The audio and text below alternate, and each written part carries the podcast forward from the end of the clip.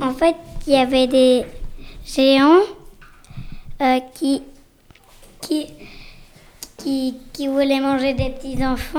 Il y a des hélicoptères qui les embarquent dans un filet.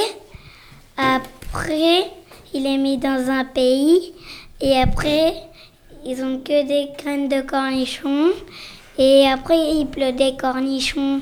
La pluie, c'est les larmes euh, du vent. Oui, ça mouille.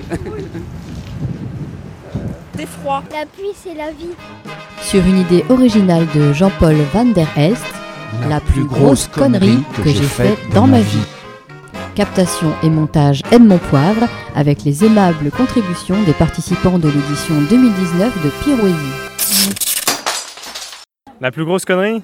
Vider la caisse d'un téléphone public à coups de pied. J'ai giflé ma mère. Ma plus grosse connerie. Alors j'étais petite fille et c'était dans la maison de ma grand-mère et euh, il y avait un sol en paille et j'ai joué avec des allumettes là et j'ai failli mettre le feu à la petite fermette de ma grand-mère. J'en ai fait tellement que je peux vraiment pas dire quelle est la plus grosse. La plus grosse, dans un cimetière, une nuit, on a prélevé quelques crânes dans la fosse commune. Et euh, bah, l'ancrage, c'est que tu, mets, tu enfonces bien avec une poupée, prenant de l'encre. Toute l'encre rentre dans les creux, mais du coup, bah, toute la plaque est noire. Et après, il faut retirer l'encre avec du papier. D'abord une première fois avec un papier plus... Là, c'est du papier, c'est du papier journal en fait. Pour enlever l'encre, et puis après, tu peux finir euh, avec du papier de soie. Qu'on trouve dans les boîtes à chaussures. Donc en fait, quand on fait de la gravure, on est obligé de s'acheter plein de trucs. 8 minutes. C'est le temps de l'écriture. Écrire pour rendre le temps élastique, pour vivre intensément, au fond de chaque syllabe, pour faire des rimes et faire rimer le reste avec quelque chose. Écrire comme on prend un bateau, un cargo. Un cargo affairé à transporter plein de marchandises.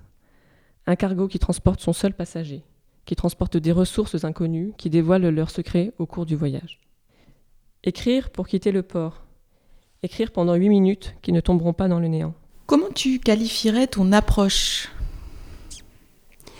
Mon approche est d'abord, je dirais, intuitive. Euh,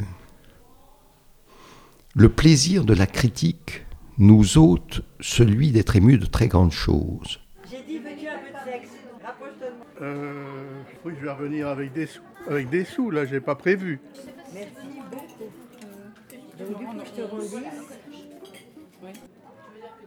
Tu veux un peu de sexe pour ce soir? Ouais. T'en veux deux Oui. Ça fera 14 euros, donc voilà. Donc 4 x 7, 28. Euh, Messieurs, elle est belle la vie, bien sûr. Sylvie, un peu de sexe Jamais au salon. Toi, j'étais à l'œil. Non. Parce que c'est- on s'est mis à chanter bourré de complexe, elle a changé de sexe. Toi, tu veux un peu de sexe aussi? Bon, bah t'en veux combien? oui. Deux Euh, deux, mais en même temps, je sais pas le. Je sais pas le négresse, c'est combien? 7 et 7, 14. Et Sylvie m'a dit 15 cm. Ben, ça me paraît un programme euh, prometteur.